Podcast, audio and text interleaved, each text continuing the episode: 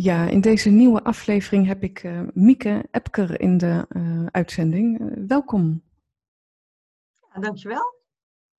En je hebt gereageerd ook, hè, zoals heel veel mensen, op de Next Step podcast voor het delen van je verhaal omtrent een probleem of een eetstoornis wat je hebt gekend. En vooral ja. ook de stappen erna in je werk en leven, dat het, ja, hoe, het, hoe het nu met je gaat en hoe je dat doet. Want we hangen massaal aan jouw lippen ook in de podcast of video waar mensen voor kunnen kiezen. En hoe is het nu met jou vandaag de dag? Ja, nu is het heel goed met mij. Ja. Ik, vind, ja, ik ben nu stralend uit. Oh, ja, dank je.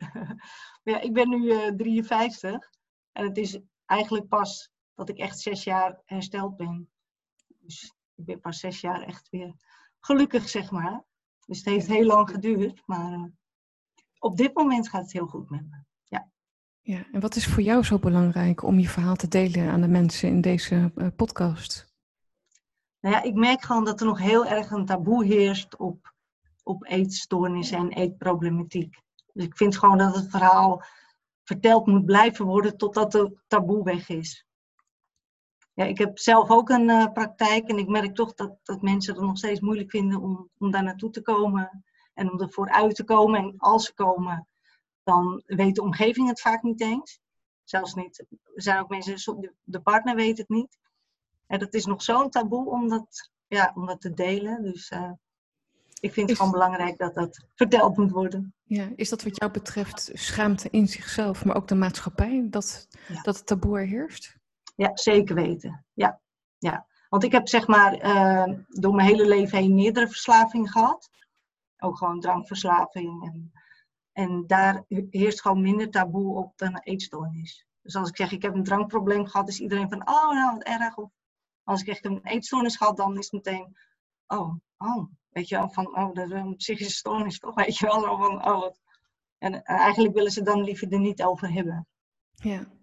ja. Heb jij trouwens vertraging in, in het beeld, uh, Mieke, bij mij, of niet? Of zie je nee, nee. Oh, wat grappig. Maar goed, Jij wel? Dat... Oh. Ja. Ja, perfectionisme. Maar mag ook op een positieve manier. Ja, inderdaad, dat mag, hè? Ja. Maar als je dan kijkt, je vertelde, hè, eh, Mieke, over um, dat jij in je puberteit anorexia hebt gekend, maar dat het dus ook later in je leven weer terug is gekomen. Ja, klopt. Ja ik vind het ook interessant om te kijken, juist ook wat daar dan toe heeft bijgedragen, dat je dat ook nu een plek hebt kunnen geven en ermee om kunt gaan nu in je dagelijks leven voorwaarts kijkend, ook met het werk wat je doet. Ja. Maar wat is dat voor jou geweest in, jouw, uh, in je puberteit? Um, dus eigenlijk is het door eenzaamheid gekomen dat ik een eetstoornis heb gehad. Ik heb eigenlijk altijd mezelf anders gezien dan anderen eigenlijk vanaf heel jongs af aan al. Dus, en ik heb dat niet positief gezien, maar negatief. Dus van ja, ik hoor er niet bij, dus ik zal het niet helemaal goed zijn. Ik heb wel geprobeerd me aan te passen, maar ja, als, als je dan niet jezelf bent, dan is dat natuurlijk ook heel erg lastig. En daardoor werd ik ook uh, gepest op school. Ik ben door een oom misbruikt. Weet je, allemaal soort bevestigingen van zie je wel, ik doe er niet toe. Ja, en toen was daar die eetstoornis en die wilde eigenlijk wel zeg maar een soort van vrienden met me worden. En dat was ook iets waar ik heel goed in was. Ik denk dat dat ook wel heel erg meespeelt. Dat, hè, dat, uh, en waar was je nog goed in? ja. Niet eten. Ja, in eten weggooien. In, ja, daar was ik heel goed in. En dat was voor mij eigenlijk het enige waar ik heel goed in was. En daar, ik dat voelde me echt heel trots. En, en ja, ik was echt blij als ik niet at. En dan ben je blij als je niet eet en zo. En, en, ja, ja. En vervolgens, ik gebruik vaak de metafoor van de rotonde. En dan blijf je toch rondjes draaien op een gegeven moment. Ja, ja. ja. Wat was dat voor jou? Ja, kijk, je, je merkt natuurlijk op een gegeven moment wel dat het dan natuurlijk ook uh, lichamelijk slechter gaat. ik, ik, werd niet meer ongesteld, ik viel flauw, uh, dat soort dingen. En ik was al eenzaam, maar als je een eetstoornis hebt, ben je alleen maar eenzamer, want je hebt al je tijd nodig voor de eetstoornis, al je gedachten. En dus vrienden zou sowieso niet meer kunnen. En, maar je kan er dan niet meer uit. Dat is een beetje het probleem. Net inderdaad dat je op die rotonde, maar je weet niet meer welke afslag je moet nemen. En dat is ook eng. Dat rondjes draaien is dan zeg maar veilig, voelt veilig, maar dat, ja, hoe, hoe ga je er weer af? En, dat is dan in je puberteit geweest en je bent ook in behandeling geweest, Mieke? Ja. ja. ja. ja. Dat heette toen nog het RIAG, de GGZ. Oh ja. Ja. En, en vervolgens, en vervolgens zeg je, vertelde je dus aan mij, um, toen je je opgaf voor, opgaf voor de podcast, ja. terugkwam door de aanpak van wat je toen hebt uh, gekend. Kun je dat vertellen, hoe, dat, hoe je dat bedoelt? Um, nou, ik ben dus zeg maar een soort van hersteld van eetstoornis, laat ik het zo zeggen. Ik had geen eetstoornis meer, maar daarna ging ik het gewoon weer omzetten in drank en andere dingen. Dus er was altijd, ik had altijd iets nodig om in leven te blijven, zeg maar. En uh, ik heb, toen ik 43 was, heb ik een uh, uh, burn-out gehad. Toen heb ik daar, daardoor een omscholing gedaan. En toen ja, ging ik de zorg in kreeg ik een zorgopleiding. En daar moest je dus ook voor in leertherapie. En eigenlijk pas door die leertherapie, doordat ik toen mijn trauma's van mijn jeugd heb aangepakt en ook hoe ik met mensen omga, ja, toen kon ik pas herstellen. Ja, dus, dus niet, dus niet het, ja, ik noem het maar even pleister plakken op, op iets ja, ontstaan van, want dat is tijdelijk, maar die pleister ja. laten los en dan. Dus ja. toch die wond aankijken en dat van binnenuit uh, ja, ja gewoon die, die sla ik ervan omver. Maar ja. dat je dus, ja. Ja, want het is natuurlijk, uh, zeker was dat in die tijd helemaal. Het ging alleen maar over het eten. En mensen willen graag dat je weer gaat eten. Dus uh, waarom eet je niet? Wat heb je vandaag gegeten? je krijgt eetlijsten mee naar huis van dit moet je eten. En dan kom je weer aan en dan komt het allemaal weer goed. Terwijl ik toen al wist, daar heeft het helemaal niks mee te maken. Het heeft niks met eten te maken. Maar niemand vroeg hoe gaat het met je? Hoe is het thuis? Of... En dat, was in die tijd, denk ik. Ja, nee, ja. dat is toch bijzonder, jongens. Ja. Hoe is het met je? Alleen al die vraag. Nou, ja, meer van uh, hoe eet je? Dat was de vraag. Want je ziet er beroerd uit en je bent te dun en je valt flauw en je bent niet ongesteld. Dus we moeten zorgen dat je weer herstelt. Maar dat moet je gaan eten.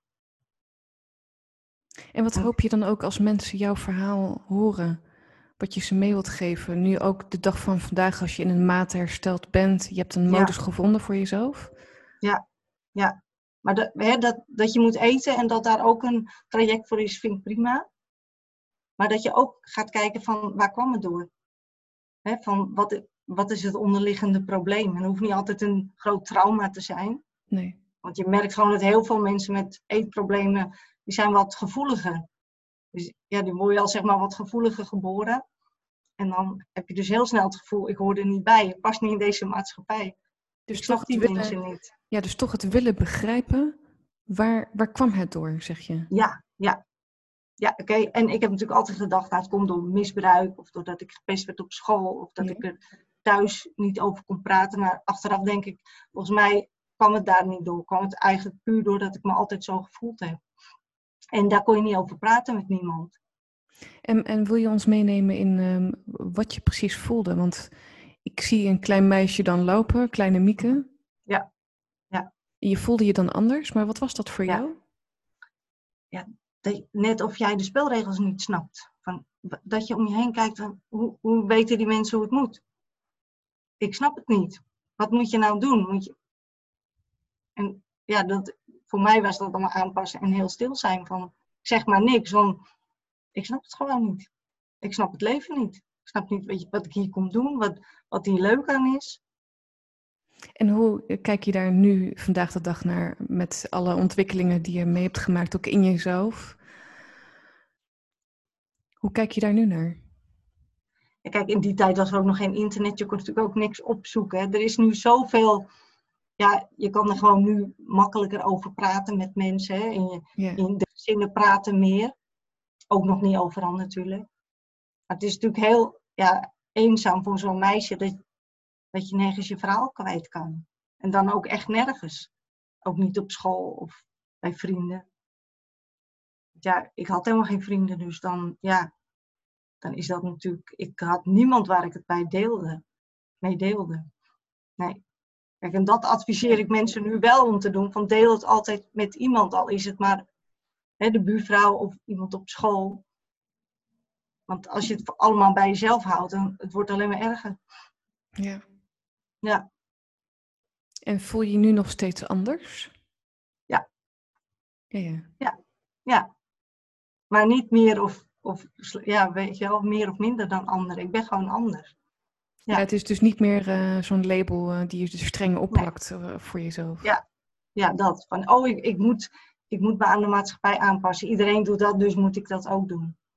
En nu ga ik eerst terug naar mezelf en kijken van, vind ik dat leuk? Nee, nou, dan doe ik het ook niet. En dan vinden ze me maar niet leuk, dat mag ook. En, en ben je dan, maar ben je dan anders of, is, of sta je gewoon voor jezelf? Ja, het is natuurlijk maar net hoe je het bekijkt, inderdaad. Ja, je staat natuurlijk voor jezelf. Ja, Ja, en daar voel ik dan ook meer, hoe zeg je dat? Ja, eh, gegrondheid in, eh, geaardheid. ja. Het is denk ik juist als je je wel anders voelt, dat ik dan wil meegeven van dat het niet slechter of beter is. En we zijn allemaal anders, ik- zo kan je het ook zien. En we zijn allemaal even goed. En de ene houdt hiervan en de ander houdt daarvan. Maar het maakt niet uit. Nee. Het is gewoon allemaal goed. Maar als jij heel graag de Bijbel hoorde op school en jij bent als enige houdt niet van bijvoorbeeld merkkleding, dan denk je, ja, dan ga je toch merkkleding dragen, want je wil er graag bij horen. Maar dan, dan ben je natuurlijk niet jezelf. Jij houdt er helemaal niet van.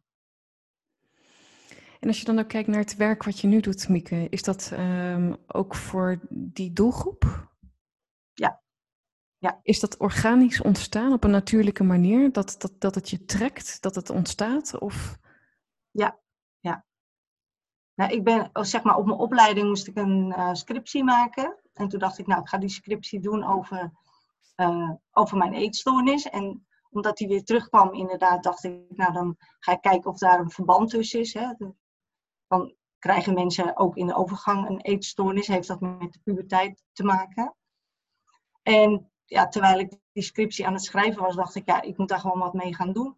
Ik, denk, ik vind dat er nog te weinig zorg is en dat er zelfs nu nog te veel wordt gekeken naar het, eh, naar het eten. Hè, en, en ook de andere kant op, hè, mensen met eh eetstoornis, de binge-eating disorder, dat daar ook gewoon tegen gezegd wordt, je moet gewoon een kwestie van gezond eh, eten en bewegen en dan eh, komt het wel goed. Dat ik vind het juist belangrijk dat we hem meer ook kijken naar dat stukje mindset van overtuigingen, van, eh, ja, dat daar meer in zit dan in het eten. Zouden deze verhalen er ook aan bij kunnen dragen vanuit de podcast? Denk je? Want eh, voor mijn idee, want voor mijn idee, eh, ja, hoe moet ik het zeggen? Dus de zorg, die, die, die kent natuurlijk zoveel verhalen. Ja, Zeker Ja. als je zelf die achtergrond hebt.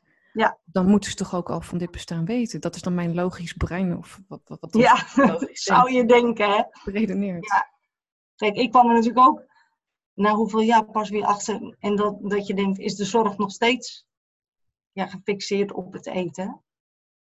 Ja, het is natuurlijk, als je gewoon bekijkt van, we willen gewoon mensen graag beter maken.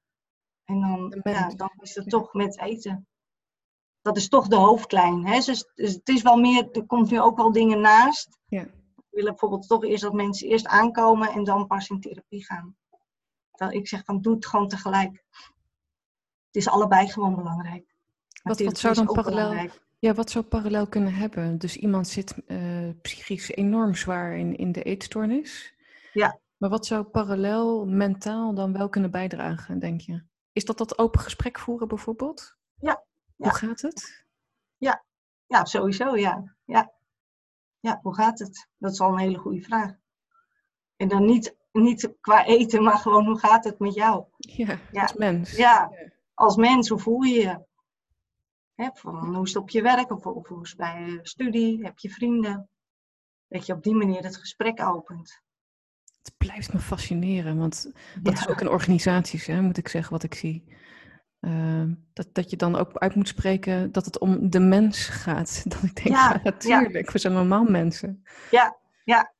En toch zitten dan Het mensen wordt soms toch gezien hè, als eetstoornis. Van, jij bent een eetstoornis. Dan zeg jij bent, je bent de eetstoornis niet. Nee. Nee.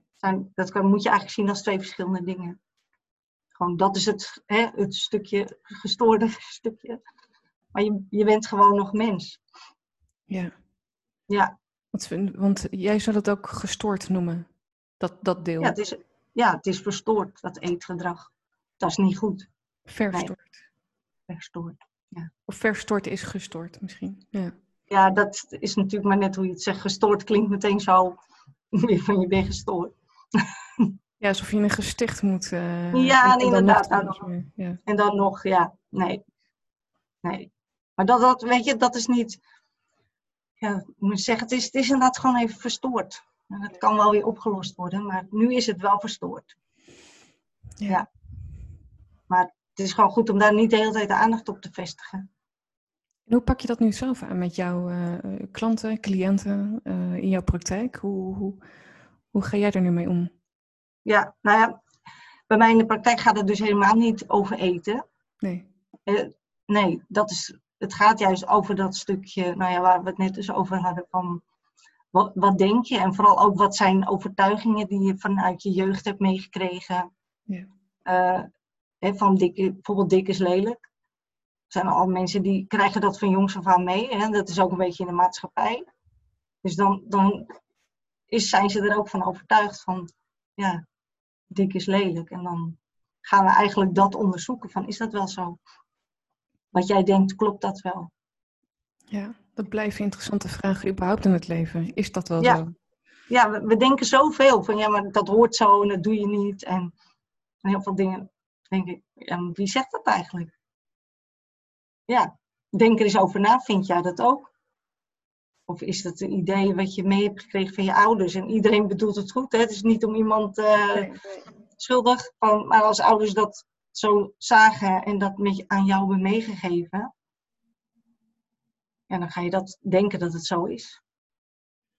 Dus, En heel dus- vaak is dat negatief, dat is jammer, maar Ja, precies.